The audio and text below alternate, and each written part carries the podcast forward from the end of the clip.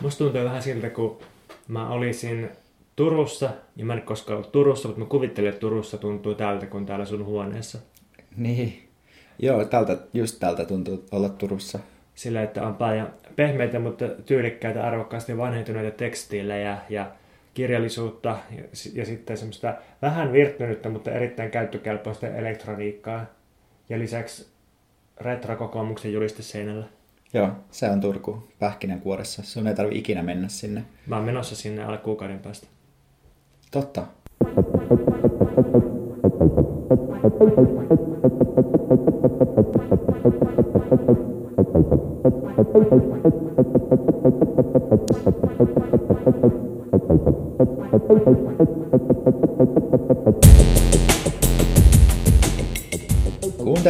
Mikä meitä vaivaa podcastin 17 jaksoa.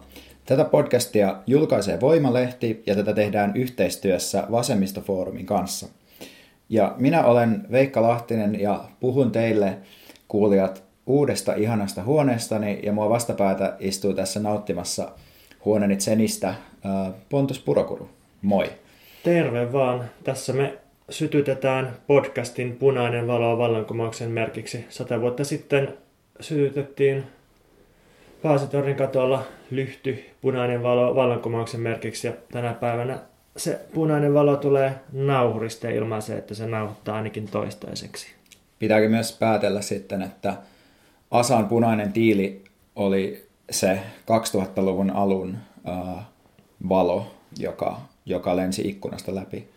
Kyllä, ja nyt olisi ollut mahdollisuus sytyttää uudenlainen punainen tiilivalo, nimittäin tästä mun kirjailijakollegasta, jonka kanssa me kirjoittiin kirja Anton Montista, niin Hesari on tekemässä henkilöjuttua ja Hesari ehdotti Antonilla, että olisi otettu kuva Antonista punainen tiilipala kädessä, hmm. makasiinia rauniolla tai jotain tällaista. Ja Anton nyt sitten kieltäytyy tästä tiilemurikka kädessä kuvasta, että siinä oli menetetty mahdollisuus. Hittolainen. Ei siis voida leikkiä porvarimediassa vallankumousestetiikalla vieläkään, koska sitten joutuu heti leimatuksi.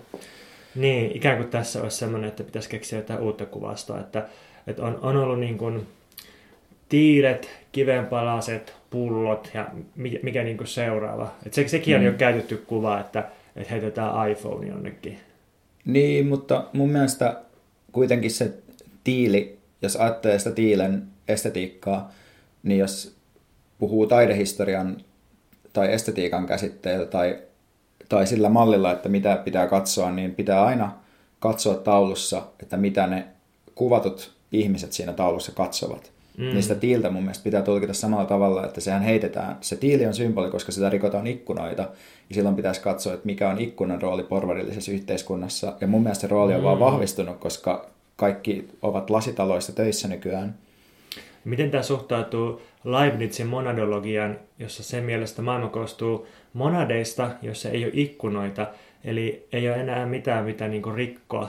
Eli tämä on niin kuin maailma, joka koostuu sellaisesta, sellaisesta että tota, tiilien heittelyllä ei mitään rooleja siinä maailmassa. Tästä täytyisi ehkä kirjoittaa analyysi. Hmm. Aletaanko heti tehdä vai mennäänkö podcastin Annetaan tämä vähän aikaa. Jätetään tämä muhimaan ja kysytään sen sijaan, että mikä pontus vaivaa tänään. Mua vaivaa ja ahdistaa call out kulttuuri, mutta mä sanon heti, että tämä, tämä ei ole nyt semmoinen asia, miltä tämä kuulostaa. Että jos mä sanon, että call out kulttuuri ahdistaa mua, niin en, en tarkoita sitä, että feminismi on nykyään ajan taistolaisuus ja mennyt liian pitkälle. Itse asiassa tällä aiheella minusta on juuri mitään tekemistä feminismin kanssa, vaikka tämä on aika sukupuolittunut juttu. Onko tämä tällainen antifeminismi, ei kun siis, että olen feministi, mutta, tai en ole antifeministi, mutta Tämä on, olen feministi ja. Mm.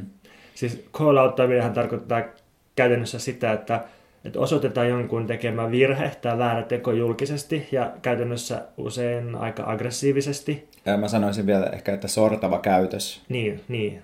So, sortava, siis okei, okay, tämä mistä mä aion puhua, niin tämä ei, tämä ei liity sortavaan käytökseen, mutta tota, mutta mut totta kai niin yleensä, niin varsinkin feminismin kontekstissa, niin puhutaan, puhutaan tota, että call out on sortava tai jotenkin alistava käytös.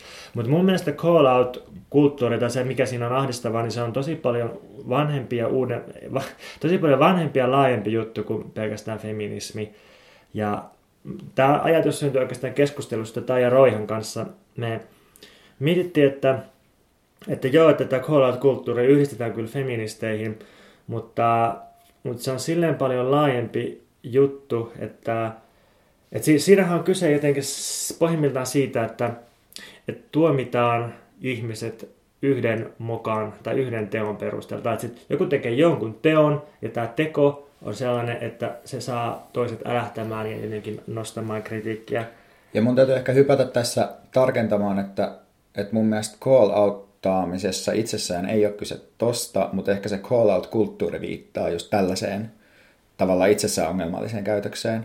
Joo, ja mä nyt siis yritän hahmotella, miten, että miten mä tähän tarttuisin, mutta, mm-hmm. mutta niin kuin, okay, siis mun ajatus on se, että, että nykyään call outtaminen tuntuu levinneen ihan kaikkialle somesta sosiaaliturvaan jotenkin sellaisena mekanismina, että, että jos tekee kerrankin jotain väärää tai niin sanotusti ongelmallista, niin voi saada karenssin, voi joutua blokatuksi, voi jäädä ihmisten mieliin vääränlaisena henkilönä.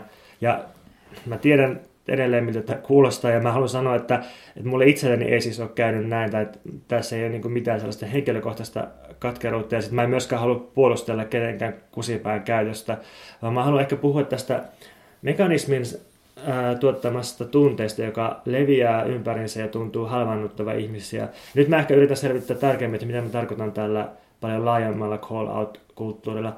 Mun mielestä ihan, jos mietitään jotain peruskoulun pedagogiikkaa, peruskoulun sitä, että vaikka Säjäämää, kun ollaan käyty koulua, niin minkälaista se opetus usein on ollut kaikista hienoista teoriasta huolimatta, niin aika usein se kuitenkin oli sitä, että, että oppitunnilla ne, jotka teki virheen, niin opettaja tai joku muu oikeastaan call outtasi sinne luokan edessä.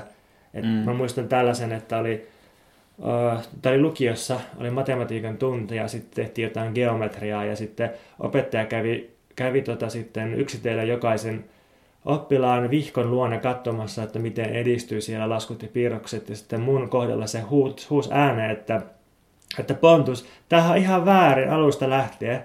Että se tavallaan call outtaisi mut siinä julkisesti, mm. että mä oon tehnyt mm. nyt virheen. Joo, joo, joo. Ja mä mietin tässä, että, että sellainen, mikä munkin mielestä on ongelmallista tässä call että mä ymmärrän myös, että sä puhut siitä vielä laajemmassa mm. mielessä, mutta on sellainen, että jos se on stigmatisoivaa, eli nostetaan joku yksittäinen äh, moka esiin ja samalla se, äh, sen kautta siirretään sen mokan tekijä jotenkin yhteisön ulkopuolelle tai merkitään se pysyvästi, mm. koska siinä on mun mielestä kyse, tai siinä on riski ajautua ja pudota eräänlaiseen essentialismiin, mikä on tietysti just se, mitä vastaan tällaiset ihmisoikeusliikkeet tyypillisesti yrittää taistella, että ihmisiä ei määritettäisi joku pysyvien ominaisuuksien kautta. Joo, ja sitten siinä on se, että joskus kun call outetaan ihmisiä, niin mulle tulee mieleen, että kumpaan tässä pyritään, rankaisemaan ja syyllistämään sitä ihmistä, vai sitten saamaan aikaan jotain parempia lopputuloksia. Koska mm. usein se, että kumpi näistä päämäärästä valitaan, niin se, se ehkä edellyttää sit tosi erilaista toimintaan kuin sitten. Tai jos me halutaan niin. vaan niin kuin korjata jotain juttuja ja sitten ehkäistä tulevia ongelmia, niin silloin me ei kannata toimia sillä tavalla kuin jos me halutaan rangaista tai syyllistää. Jep. Ja tähänhän on myös sitten ihan tässä niin kuin antirasistisessa skeneessä tai tällaisessa niin kuin ihmisoikeuskontekstissa kehitetty tämmöinen käsite kuin call in. Joo, mä en puhu siitä kohta, mutta okay. eka, eka tota mietin sitä, että et, et koulussa tämä call outtaminen, jos sitä voi kutsua sellaiseksi, niin, että se, oli, se oli aika rajautettua vaikka oppitunnille. Sitten kun meni yliopistoon, niin musta tuntui, että tämä juttu paheni, että, että, että ne oli ne muut opiskelijat, jotka alkoi call auttaamaan sitä. Ja se oli vaikka meni niin kuin ekan vuoden opiskelijana johonkin filosofian lukupiiriin, ja erehty sanoi jotain väärää jostain klassikkoajattelijasta, niin sitten muut heti kokeneemmat tyypit call out että hei, että sä saat ihan väärässä ton suhteen, jotenkin niin kuin, vähän niin kuin näyryytti julkisesti. Ja sitten, sitten niin kuin, kun mennään nykyaikaan, niin tuntuu, että tämä, tämä jotenkin tämmöinen call outtaminen on, on levinnyt tosiaan ihan kaikkialle. Että siis, et, et tyyliin toimeentulotuen arviointi tai, tai tota TE-toimiston virkailijat niin, niin tuntuu, tuntuu valvova ihmisiä sillä perusteella, että ne saisi niin kuin napattua jostain yksittäistä virheestä kiinni ja nostettua tikunokkaa. Ja jotenkin tämä on tosi monimutkainen ja epämääräinen aihe, mutta jotenkin tämmöistä liittyy siihen kokemukseen, että nykyään, nykyään jokainen meistä on jatkuvasti arvioitavana, jokaisen olemus on koko ajan ikään kuin koeajalla ja korttilla. Ja tästä seuraa sellainen olo, että, että jotenkin koko puolijulkinen elämä somessa ja muualla on, on jonkinlaista kilpailua ja rankaisemista ja taistelua ja sitten toisaalta myös esittämistä, sen esittämistä, että, että ollaan jotenkin kunnollisia ihmisiä. Mä nyt korostan, että mä en puhu nyt jostain feminismistä, mä en puhu poliittisesta korrektiudesta, vaan puhun niin kaikesta, mitä on. Mm. Tämä ei koske vaan jotain sukupuolta tai seksuaalisuutta tai, tai tota rodullistamista, vaan ihan, ihan niin kuin kaikkea. Tämä call outtaminen on, on, niin kuin, se on talouskeskustelussa, se on, se on ihan kaikkialla. Mä en tiedä, oletko lukenut tätä Eetu Vireenin tekstiä tässä Contour-lehdessä, josta mä oon sulle puhunut ainakin, joka käsittelee ystävyyttä. Ei, mä kuulun vaan sun referaatin tästä tekstistä. Koska siinä mun mielestä puhutaan just myös siitä, että, että, että jos ajattelee, että julkinen elämä on just tollasta, missä on jatkuvasti arvioitavana ja missä sut yritetään kiinnittää jonkun sun tekojen kautta mm. ja identifioida, niin sitten ystävien kanssa oleminen, joka ei tapahdu tuossa sfäärissä, voi olla just sellaista, missä sä voit olla erilainen eri aikoina ja sä, sä et, sua ei pystytä kiinnittämään tai sulle ei anneta jotain semmoista identiteettiä, eikä sun tarvitse tarkkailla itse asiassa samalla mm. tavalla. Ja sitten tietysti siihen liittyy myös tää, nämä mahdollisuudet jakaa jotain yhteistä ja samaan aikaan olla eri mieltä ja muuta. Mm, joo. Ja nykyään tuntuu, että, että aika her- herkästi ollaan jonkun, jonkun henkilö, joka siis ei ole julkisuuden henkilö vaikka, mutta et sanotaan vaikka, että joku, joku niin tutun tuttu, joka tekee jotain, mikä voisi olla kiinnostavaa, niin sit siitä helposti jää sitten semmoinen, että, että, että jonkun mukaan se sanoo joskus jotain, ja tämän takia se on ehkä epäilyttävä tyyppi. Ja mä ymmärrän, miksi ihmiset ajattelee näin, koska nykyään ihmisillä on tosi vähän energiaa ja on niin paljon asioita, jotka syö ihmisten energioita, niin se on, se on niin kuin ihan rationaalista niin kuin päätellä aika pienilläkin perusteilla, että kehen tyyppiä kannattaa tulla energiaa ja kenet kannattaa sulkea ulos. Mutta se ta- tämä toimintatapa myös levittää mun mielestä sellaista paranoiaa ja sellaista, että kaikki on vähän varuilla ja pelkää toistensa suhteen, että mitä nyt tulee ja mikä, mikä niin kuin on tuomio tästä.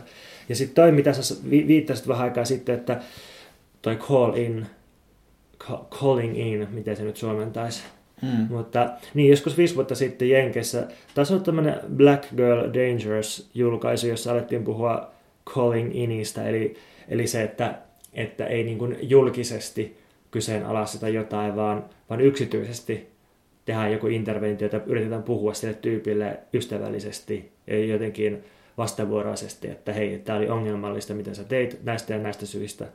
Mutta sitten siinä on se ongelma taas, että, että se edellyttää aika raskasta tunnetyötä, se vie aikaa.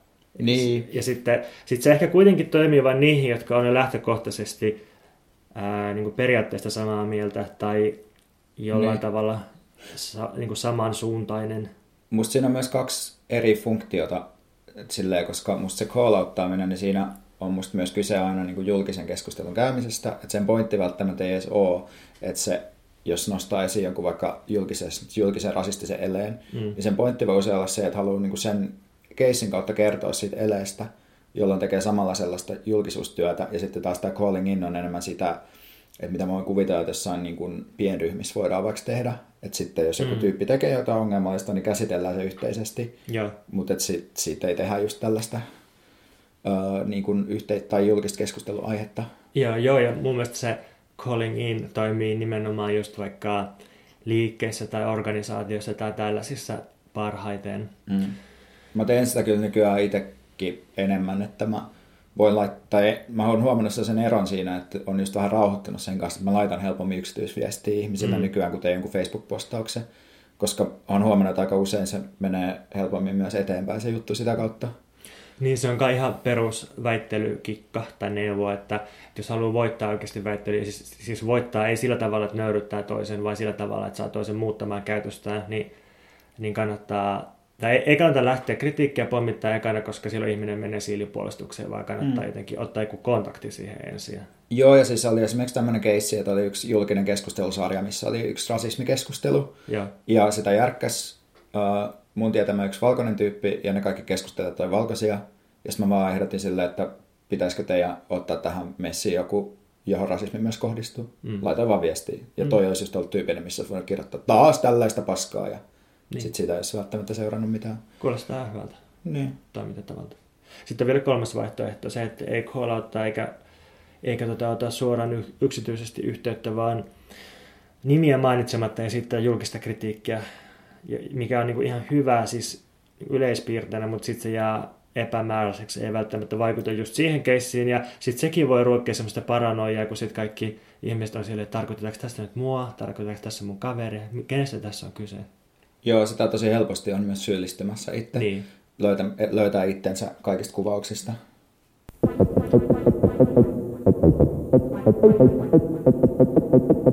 Mikäs Mä ehdin jo unohtaa tässä, mikä mua vaivaa, kun keskusteltiin. Itse asiassa joo. Mä luulen, että tämä saattaa pian vaivata enemmän sua, koska sä et ole suhtautunut kovin positiivisesti tähän mun Suomen presidentinvaalit keskustelusarjaan, jota mä oon harjoittanut tässä podcastin aikana. Mä luulin, että mä pääsen tätä jo pakoon nyt, kun vaalit on ohi, mutta ei. Ei, nyt tehdään jälkiselvittelyä. Ja tota, ää, koska uusimman vasemmistofoorumin julkaiseman perusteen nettilehden teemahan on demokratia, niin on tosi luontevaa puhua vaaleista nimenomaan demokratian näkökulmasta.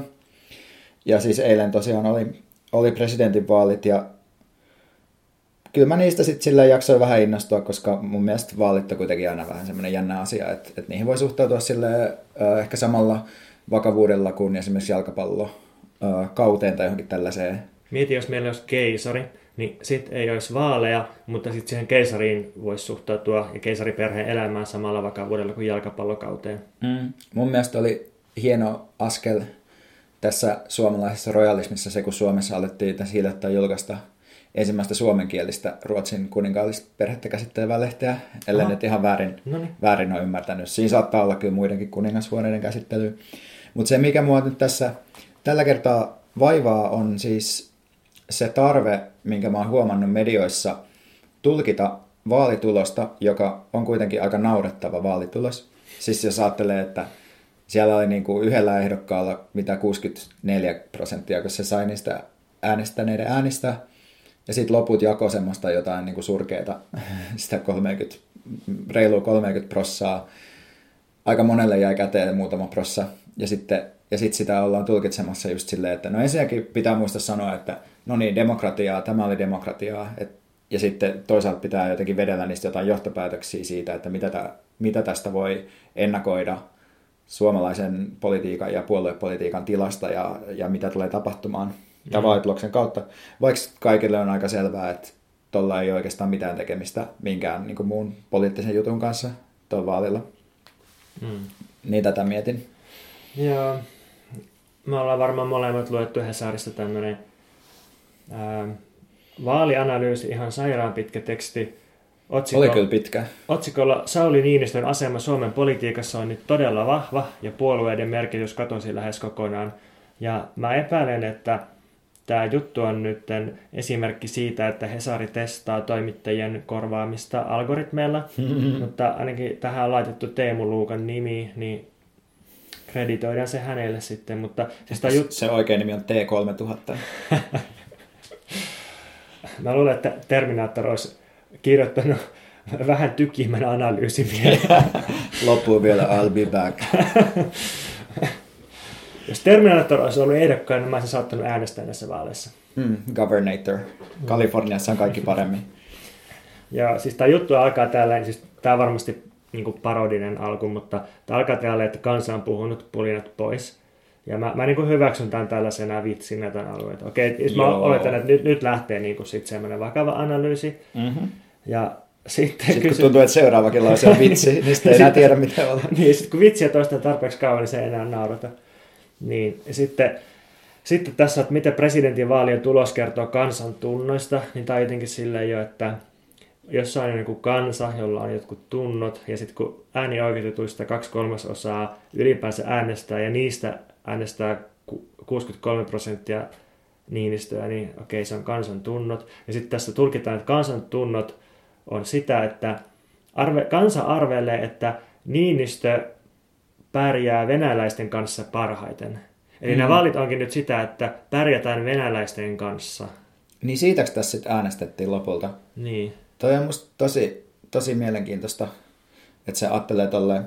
Niin, siis, siis ihan ehdottomasti tässä on kyse ulkopolitiikasta Venäjän kanssa ja mun mielestä se, että, että Merja Kyllönen antoi vähän epämääräiseksi tulkittavia lausuntoja Venäjästä ja sitten kiirehti korjailemaan niitä, niin ihan varmasti se on kaikuttanut mm. siltä muutama äänestäjä, että ei, ei siinä, mutta tämä, tämä jotenkin hassu pisto heti alkuun, että, että se on niin kuin se juttu tässä. Niin, no kauheasti siinä on siis vaan musta sitä tulkitsemista nimenomaan. Että et sellainen mykkänumero saadaan puhumaan ja sitten se puhuu vaikka mitä joo. kummallisuuksia. Joo, joo, joo. Hirveän paljon heijastetaan tähän. Mm. Sitten tässä tulee ihan asiallista analyysiä, mikä varmasti pitää paikkansa, että, että Niinistön saama historiallinen äänivyöry tälleen ekalla kierroksella presidentinvaaleissa, niin kyllä se varmasti kertoo siitä, että, että ne, jotka äänesti Niinistöä, haluaa jatkuvuutta ja vakautta ja turvallisuutta. Ja... No se oli mustakin aika niin. selkeä juttu. Joo. Mutta sitten tulee tämä, mihin sä äsken viittasit, että Teemu Luukka kirjoittaa näin, Presidentin vaalit osoittivat ainakin sen, että demokratia on edelleen voimissaan Suomessa, oli sitten mitä mieltä tahansa eri ehdokkaiden menetyksestä. Varmaan pitäisi lukea menestyksestä, mutta... Ei voi tietää. Niin. Mutta mm. tämä on, on kiinnostavaa ja mä luulen, että, että se, että joka ikisen vaalien jälkeen tehdään tämä sama lopputulos, että toimittajien päällimmäinen johtopäätös vaaleista ja vaalianalyyseissä mm. on se, että demokratia voitti näissä vaaleissa. Niin, todellinen voittaja. Niin, että se osoittaa jotenkin, että vaalit on vaan joku sellainen tyhjä ele, sellainen näennäinen ele, jonka merkitys on vaan uusinta sitä, että asiat jatkuu niin kuin ne on tähänkin mennessä jatkunut ja sitten sillä sisällöllä, eli, eli niillä voittajilla ei ole niin kuin mm. laajemmassa katsannossa ehkä ihan niin hirveästi merkitystä. Niin, koska mun mielestä tämä, jos mikä on loistava esimerkki semmoista epädemokraattisesta käytännöstä. Presidentin vaalit, joissa sama tyyppi saa jatkaa vielä kuusi vuotta ja silloin kaksi miljoonaa euroa laittaa sen kampanjointiin tässä pienessä maassa. Et musta voi ehkä kysyä niin kuin yleisemminkin, että onko vaaleilla edes mitään tekemistä demokratian kanssa, että miten nämä kaksi asiaa liittyy toisiinsa. Et se on vaan niin semmoinen standarditulkinta, että vaalit demokratia niin. ja sitten toistellaan sitä. Niin ja onhan tämä tosi, tosi niin kuin basicen kritiikki varmaan, mitä voi esittää vaaleista, mutta onhan se hauska ajatus, että että se, se olisi jotenkin demokraattista, että me annetaan, annetaan niin kuin kokonaisen kansallisvaltioiden sen kaiken väkivaltakoneiston arvovalta yhdelle henkilölle. Me äänestetään yhdestä tyypistä, joka sitten jotenkin istuu tässä keulassa siinä. Mm. No siis onhan se, että okei, että on vaalit ja Suomessa on näin niin kuin vaalijärjestelmän näkökulmasta niin kuin, uh, kai kansainvälisesti pidetään, ajatellaan, että Suomi on niin mallioppilas sellaista niin kuin vapaiden vaalien järjestämisessä, että teknisesti demokratia toimii, mutta sitten tietysti on ihan eri kysymys se, että, että millainen se sisältö siinä on että mit, ja miten on tavallaan tuotettu ihmisiin se ajatus, että tämä on demokratia ja demokratia riittää, tai tämä riittää demokratiaksi. Niin, tuntuu, että, että vaikka Hesarin toimittajille demokratia tarkoittaa sitä, että ihmisillä on joku vaikka kuinka pieni kokemus siitä, että ne osallistuu johonkin. Että se on jotenkin osallistamista, sillä ei ole mitään tekemistä itsemääräämisen tai seurausten kanssa. Mm, se, ta, niin. Se on niin tämmöinen prosessi, jos seuraa jonkinlainen kokemus, että on osallistettu johonkin.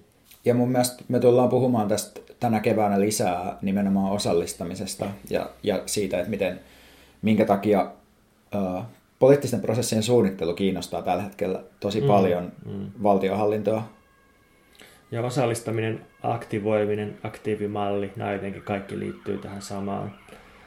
No sitten tämä vaalianalyysi Hesarissa jatkuu näin, että äänestäjille oli tarjolla aatemaailmalta hyvin erilaisia ehdokkaita. Oikeastaan vain jyrkän oikeistolainen ehdokas puuttui.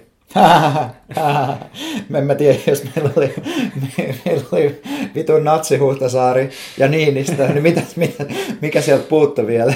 niin, että siis niin kuin, että olisiko, olisiko siellä pitänyt olla sitten pohjoismaisen vastarintaliikkeen ehdokas vielä, niin sitten olisi ollut niin, niin, tai, oikeastaan. niin, tai joku Ayn Rand. Niin. ja sitten sekin, että, että ehdokkaat oli aatemaailmaltaan hyvin erilaisia, niin jaksaako tähän edes tarttua? Jos, kuka, jos katsoo niin. yhtäkään jäädyttelevää vaalitenttia, niin hoho jää. Niin, tai siis ihan vaan sitä helvetin nelikenttää, mikä julkaistiin itse asiassa, oliko se peräti Hesarissa, missä väittiin ne kaikki, kaikki on keskusta vasemmistolaisia. niin, totta. totta. Kato, mä sain sut innostumaan ja nauramaan vaalianalyysin mä aikana. rakastan aina Hesarin bashäämistä. Niin, niin. Sitten tässä sanotaan, että nämä oli persoonavetoiset vaalit, mitä pressan vaalithan ei koskaan ole ollut mm. tietenkään. Mm. Niin, persoona on musta ehkä vähän liioteltua kyllä, kun puhuu näistä ehdokkaista. Sitten tässä sanotaan, että loppujen lopuksi vaalit eivät olleet niin tylsät kuin jatkuvasti toitotettiin. Niin... Uh, en mä, niin oli ne aika tylsät kyllä.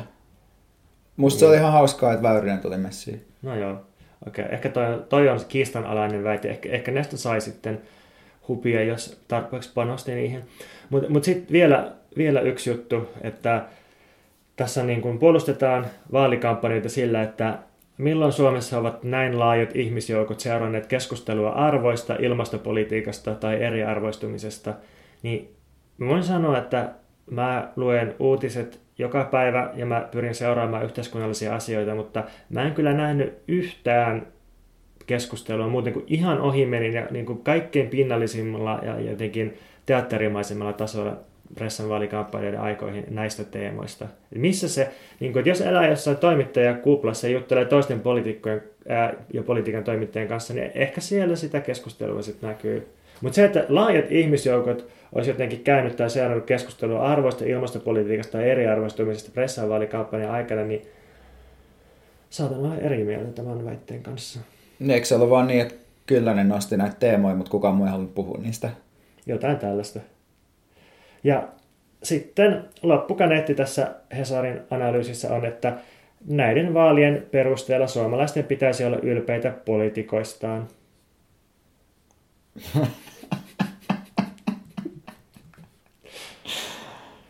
Tuliko sinulla nyt ylpeä olo? Joo, mä laitan Hesarin tilauksen heti menemään. Mä harmittaa, että mä en, voi, mä en voi peruuttaa Hesarin tilausta, koska mä en tilaa sitä. Niin, niin. Mulla on, olisi mahdollisuus alkaa tilaa nyt, kun on tää uusi koti.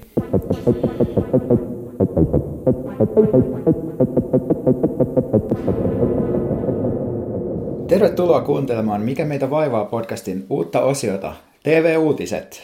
Me ei välttämättä tulla palaamaan tähän osioon ihan lähiaikoina, mutta koska oli kaksi kiinnostavaa telkkarijuttua, joista mä yritin käydä keskustelua ensin chatissa, mutta kukaan ei oikein reagoinut siihen, niin sitten mä ajattelin, että tuodaanpas ne nyt tänne podcastin puolelle. Tämä on varmaan se kohta, missä mun kuuluu sanoa, että mä en ole edes kytkenyt mun TVn antennijohtoa siihen, mutta tämä on semmoinen ele, joka ehkä oli ok 2000-luvulla, mutta ei enää 2010-luvulla. Sillä ei voita enää erottautumispisteitä, että sanoo, että mulla ei edes ole TVtä, koska niin. kaikilla on se kuitenkin sekä puhelimessa että tietokoneessa. Mm. Ei pääse kovin pitkälle. Mutta joo, kaksi, kaksi jännittävää TV-uutista. Ö, ensimmäinen on, että VR, valtion rautatiet, nykyään ei taida olla tätä, tätä tota, jatkoa tässä nimistä. VR Oy, tai mikä onkaan, on lähtenyt mukaan tosi TV-gameihin tässä Radalla nimisellä ohjelmalla, joka ymmärtääkseni alkaa SubTVltä, tai olisiko peräti alkanut jo. Ja tota, tämä on musta tosi kiinnostavaa tämä reality-ohjelman tekeminen, jos ajattelee tätä poliisit tai näitä lukuisia lukuisia poliisit TV-sarjoja, mm. Joissa olen jostain lukenut, että, että Suomen poliisi siis käyttää tosi paljon viestintäbudjettia nimenomaan televisiotuotantojen tekemiseen, koska ne on todennut, että se on parasta PR. Niin kuin voidaan tietysti huomata, että, että se todella on sitä, koska niitä ohjelmia on tosi vaikea katsoa sympatiseeraamatta niiden rivipoliisien kanssa, jotka ö, siellä partioissa ohjeistaa Joppo, että lähdepäs nyt pöydän kotiin siitä, että ei kannata tällä riehua. Ja ne on, niin kuin, niihin on jätetty aina mukaan ne sellaiset ystävälliset kivat kohdat ja sitten mm. ajattelee, että kylläpä verorahat menee niin kuin hyvien ihmisten palkkoihin tässä. Ja sitten voi lukea iltapäivälehdestä vähän myöhemmin, että mihin kaikkeen se TV-sarja on osallistunut, poliisi onkaan syyllistynyt ja mistä kaikesta se onkaan tuomittu sitten. Niin, niin, niin. Hyvä, että sä toit tämän vasemmistolaisen näkökulman tähän olisi voinut jäädä sanomatta.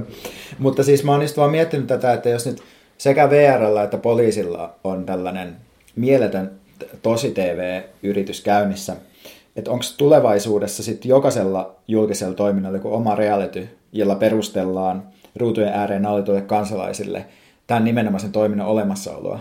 Tähänkö me ollaan menossa? Kun sä lähdit sanomaan, että VR on lähtenyt mukaan tosi TV-gameihin, niin mä jotenkin tulkitsin aluksi, että sä puhuisit niinku virtuaalisesta todellisuudesta.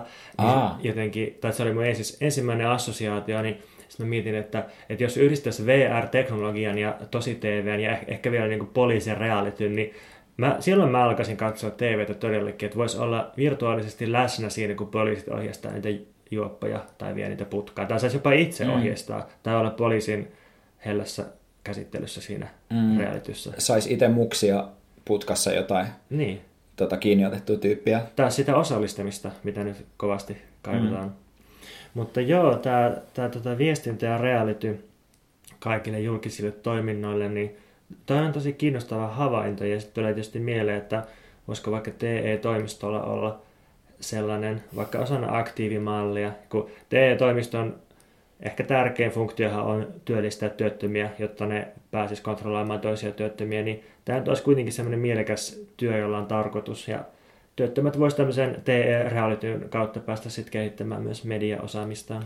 Ja se olisi myös sillä tavalla tosi hyvä, että sit siihen voisi ottaa näitä, anteeksi, että ne työ, työttömät tekisivät sitä koko ohjelmaa. Koska mä mietin, että Suomessa on tosi paljon myös media-alan opiskelijoita, jotka mm. etsii kuumeisesti palkattomia harjoitteluita. No siinä olisi vähän jokaiselle jotakin. Niin siinä voisi sitten olla palkaton kuvaaja, palkaton äänihenkilö, palkaton tuottaja ehkä, Joo. palkaton catering-henkilö.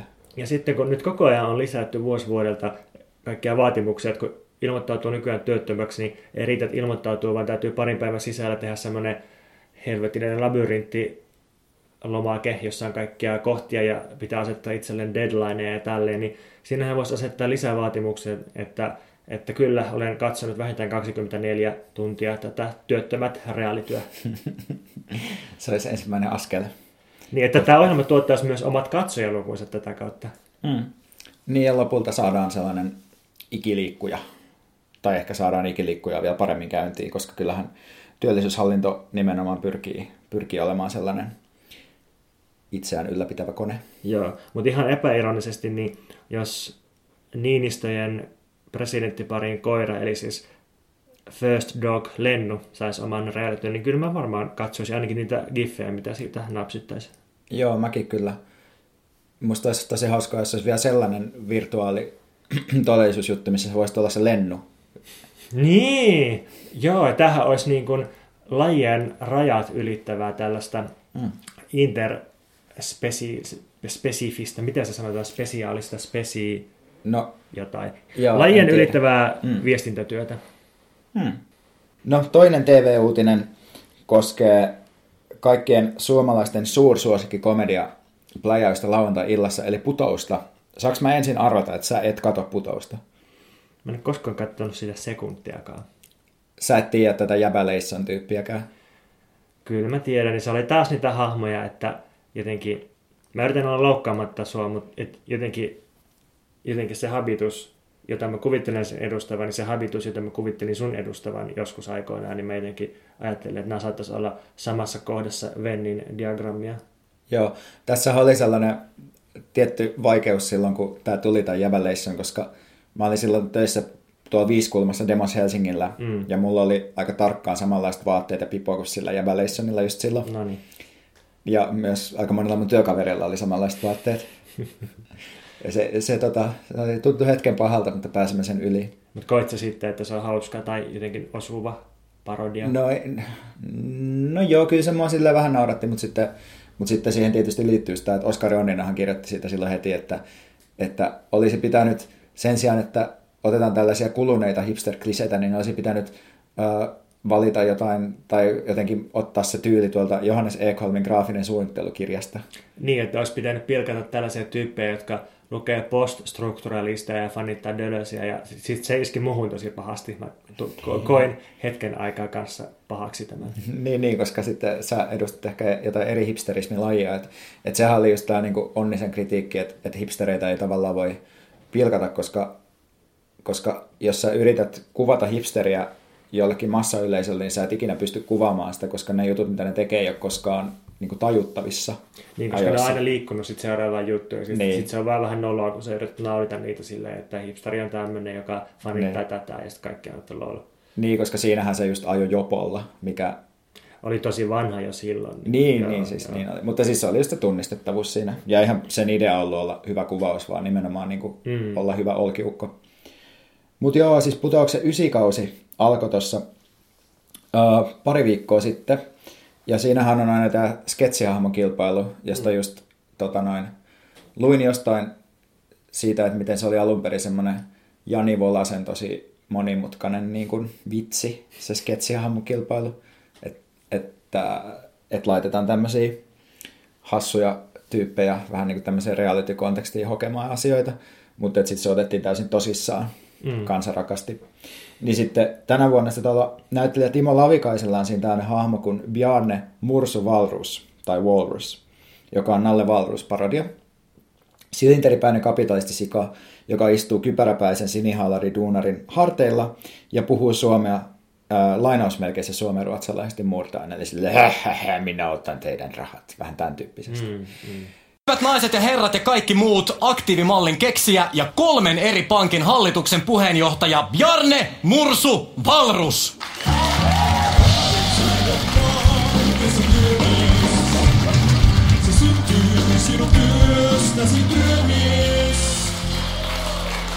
Hei San Robert! Mä olen kavereille Mursu, Mut sä saat sanoa herra Valrus. Kiitos. Mitä sulle kuuluu? Ihan hyvä. Herra Valrus, pää, päästä yhtään lähemmäs, että saata sut Kyllä mä luulen, että sun asemassa olema ihminen ei voi määräillä mihin no niin, mä menen. Sä... Mä voin tulla lähemmäs, mä en pelkää sun haju. Ja tietysti tässä kohdassa varmaan kuulija odottaa, että mä olisin silleen, että tosi hyvä, että on saatu tämmöistä oikein porvariston kritiikkiä televisioon, että nyt massat varmasti valistuvat ja saamme, saamme kumouksen aikaiseksi. No, tämä ei ollut ihan se fiilis, mikä tästä mulle tuli, vaan että mun mielestä tämä oli täydellinen esimerkki siitä, mistä tota, muun muassa Pontus on välillä puhunut, että silloin kun ää, ei kritisoida tota noin, tuotannon ää, järjestelmää, vaan kritisoidaan yksittäisiä osasia siinä tuotannon järjestelmässä, niin ollaan niin pari askelta aina jonkinlaisesta fasismista. Ja ehkä sä et ole sanonut fasismista, mutta tuossa jotenkin mun mielestä just se, että sit, se, sit tartutaan just sellaiseen johonkin niin kuin sen etniseen piirteeseen, että se on semmoinen mm. vittumainen suomiruotsalainen ja sitten se on niin kuin se, että sitten kun me saadaan se, se yksi kapitalisti hengiltä, niin sitten homma toimii, että ikään kuin se järjestelmä ei nimenomaan koostuisi sellaisista ikään kuin täytettävistä paikoista, että ei se varmaan siitä mihinkään katoa, jos yksi nalle mm. jonnekin heivataan. Mm. Eikö tämän antisemitismin ja kapitalismikritiikin tai kapitalismin historia Euroopassa menee jotenkin silleen, että, että joskus keskiajalla juutalaisille ei annettu kauheasti mahdollisuuksia valita elinkeinoa ja sitten, sitten tota, niin oli kuitenkin mahdollisuus ö, uskontonsa takia ryhtyä ikään kuin pankkiireiksi, siis rahan välittäjiksi ja lainajiksi. Ja tietysti sitten otti korkoa tästä toiminnastaan ja sitten sit tästä tuli se maine, että, että tota, juutalaiset on koronkiskureita ja finanssikeinottelijoita ja pankkiereja ja kaikkea tällaista. Ja sitten sit myöhempinä aikoina, kun alettiin nähdä, että minkälaista tuhoa kapitalismi tuottaa, niin, niin sitten järjestelmän sijaan, näiden kaikkien mekanismien sijaan, niin syntipukkiksi otettiin juutalaisia ja niistä tehtiin sellaisia rasistisia karikatyyrejä. Ja kai nyt siis natsithan liittoutui äh, teollisen pääoman kanssa, mutta että kai nyt ainakin natsien kannattajilla oli, oli myös jonkinlaista tosi sekavaa kapitalismikritiikkiä, ja niin kuin, tai se, se oli se yksi tekosyy, mille juutalaisia demonisoitiin, että ne, ne on niin tällaisia ahneita pankkiireja. Niin, niin sitten ehkä tässä on joku semmoinen rakenne, mikä sitten edelleen toistuu monilla vasemmistolaisilla tai vasemmistohenkisillä ihmisillä, että, että jotenkin ajatellaan, että, että sen sijaan, että, että jotenkin yritettäisiin katsoa niitä yhteiskunnallisia mekanismeja, niin sitten ajatellaan, että, että ne on noin ahneet kapitalistit, joita vastaan pitää hyökätä. Että, että se on se, Nalle Vaaruus on niin se vihollinen, niin sitten kun me tehdään pilakuva Nalle Vaaruusesta, niin sitten me ollaan niin hyökkäämässä jotain finanssieliitin valtaa vastaan.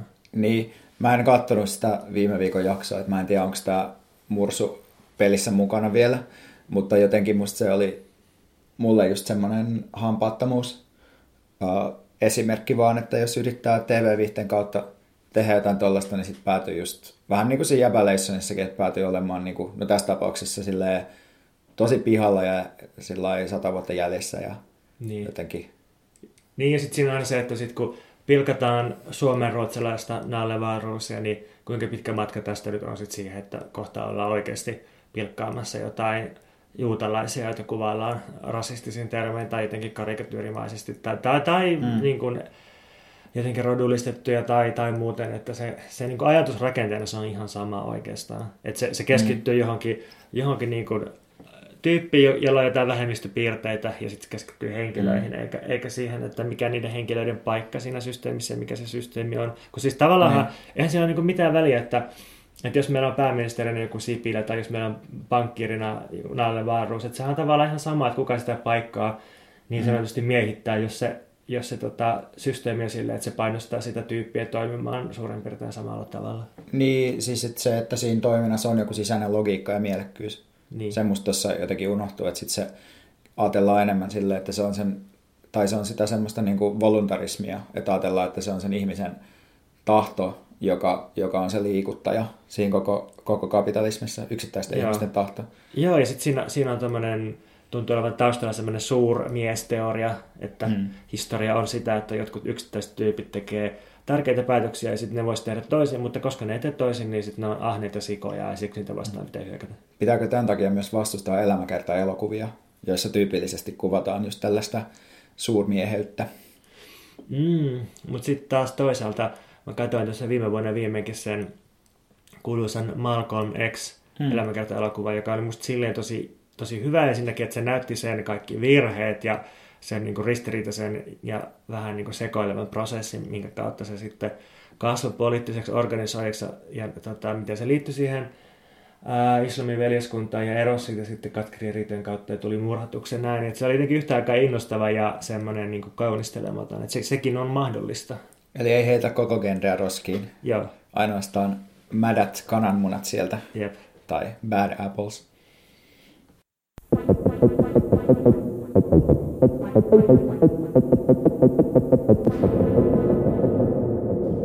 Monet mun kavereista on ollut töissä jossain vaiheessa elämänsä, jossain kansainvälisessä suuryrityksessä, jossain lattiatasolla, tai ehkä pitäisi puhua jostain kellaritasosta, niin kuin sanotaan vaikka H&M tai Mäkkärissä tai tällaisissa.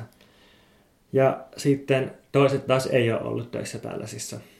Ja sitten ne, jotka ei ole ollut töissä tällaisissa ja on jotenkin yhteiskuntakriittisiä, niin, niin helposti on semmoinen ajattelutapa, että, että suuryritykset on kaikkein pahimpia riistäjiä työntekijöidensä suhteen, että, että ajatellaan vaikka, että joku H&M, niin että siellä olisi ihan olla töissä, koska olisi niin karseet työehdot tai jotain.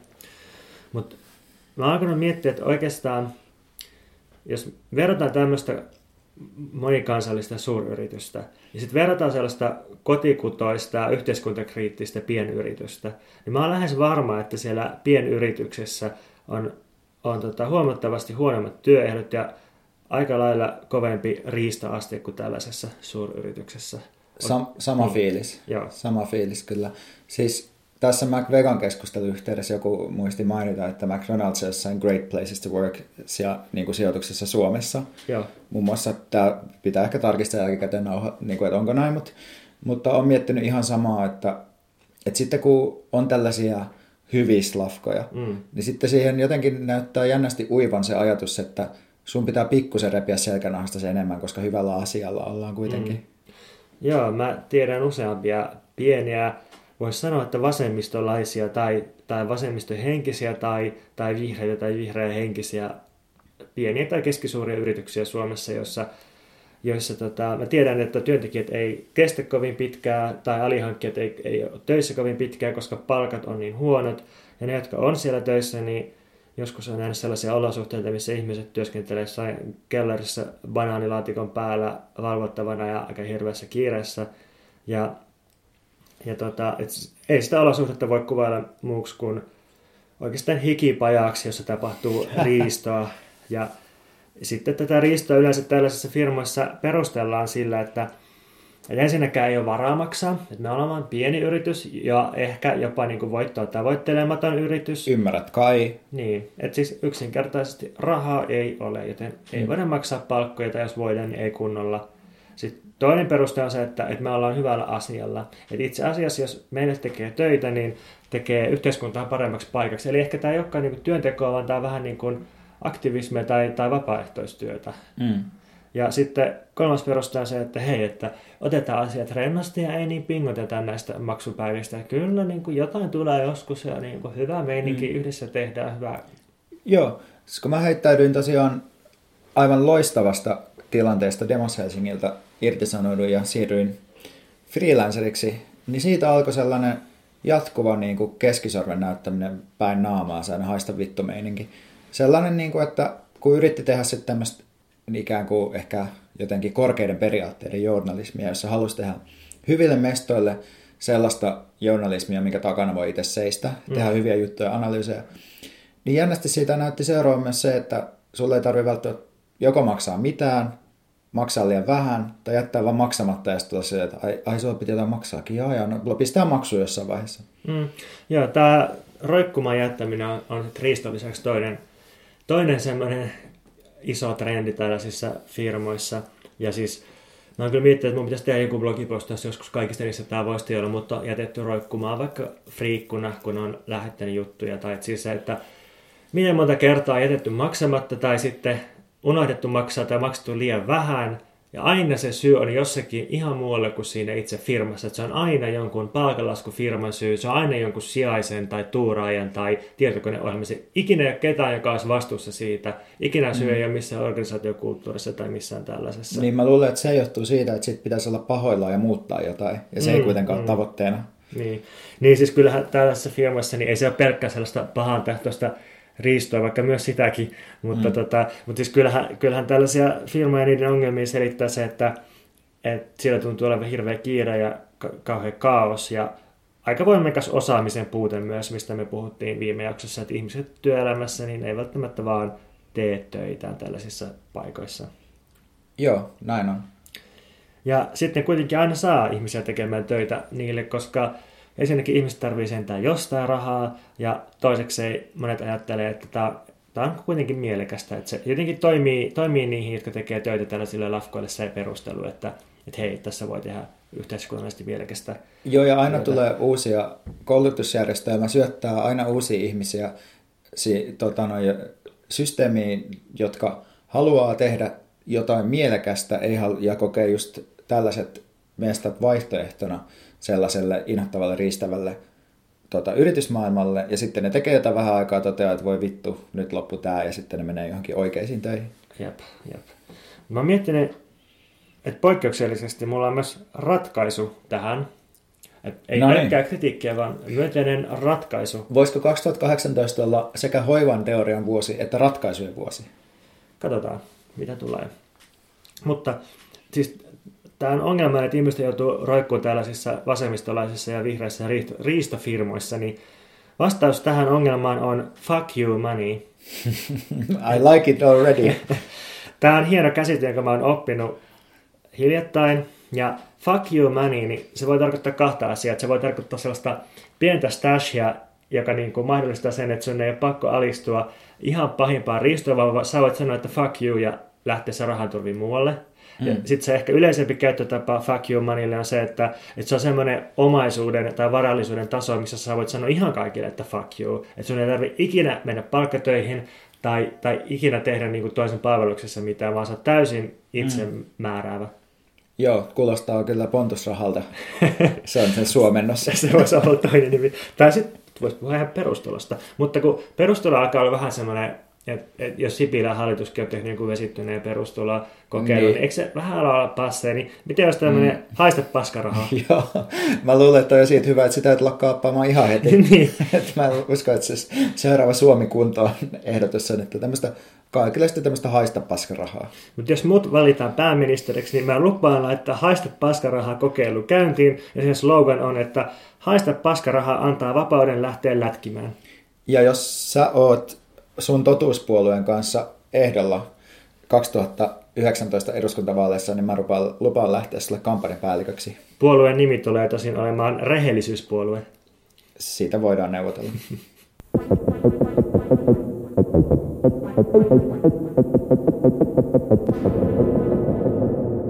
Niin, mä olin tänne tullessa jotenkin hyvällä fiiliksellä, kunnes mä aloin ratikassa lukea tällaista Hanna Haurun romaania nimeltä Jääkansi.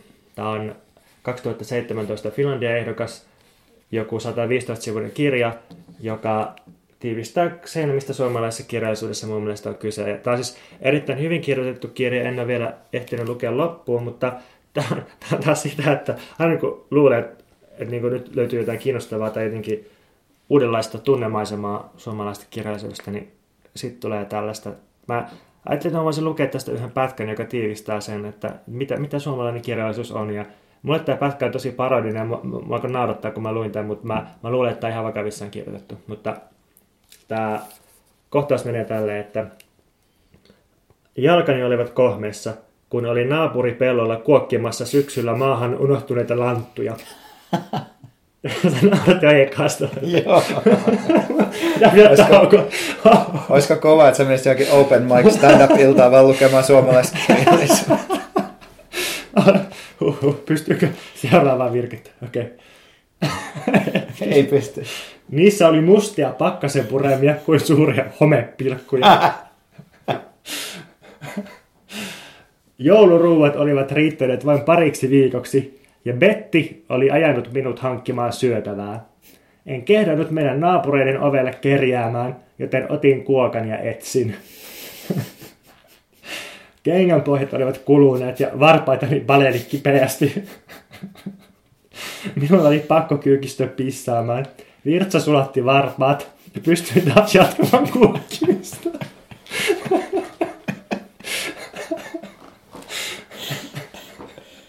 Ei, ei. 5 kautta 5 tällä kärsimyksen kuvauksella. Okei. Jatkuuko se vielä? No, no joo, sitten tulee tämmöinen niin neutraali suora viiva jatkuu, että Joo. kun säkissä oli kaksi suurta lanttua, kyyristelin pois pellolta ja juoksin äänettömillä askelilla ojaa pitkin kotiin. Nostin lantut keskelle pöytää. Sitten sit tulee tämä loppuhuipennus, tämä palkinto tästä homeesta lanttujen Okei, kyykkimisestä. Pärinää. Trrr. eli Betti nousi sängystä, katsoi niitä ja läimäytti punaisen läntin poskeeni. Juoksin porstuaan takkeen alle itkemään.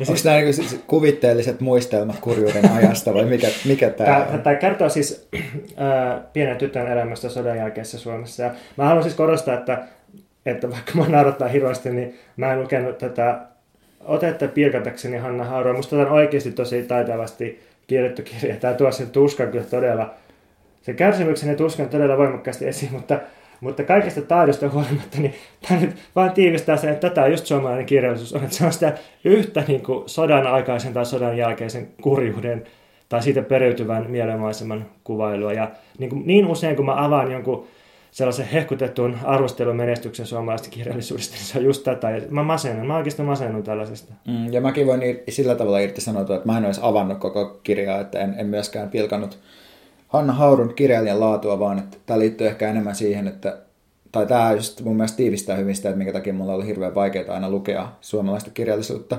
Että yleisin kirjallisuustieteen opiskelijana mä aina vähän niin kuin kammoksuin sitä, kun sitten luettiin välillä jotain kotimaista kirjallisuutta ja sitten mulle mäkin niin kuin jotenkin luin semmoisia, vaan just aina niin kuin menee jotenkin päin vittua ja aina niin kuin palataan siihen, kun jotenkin ruoka on, niin kuin, se on aina jossain perunasäkissä ja pilalla.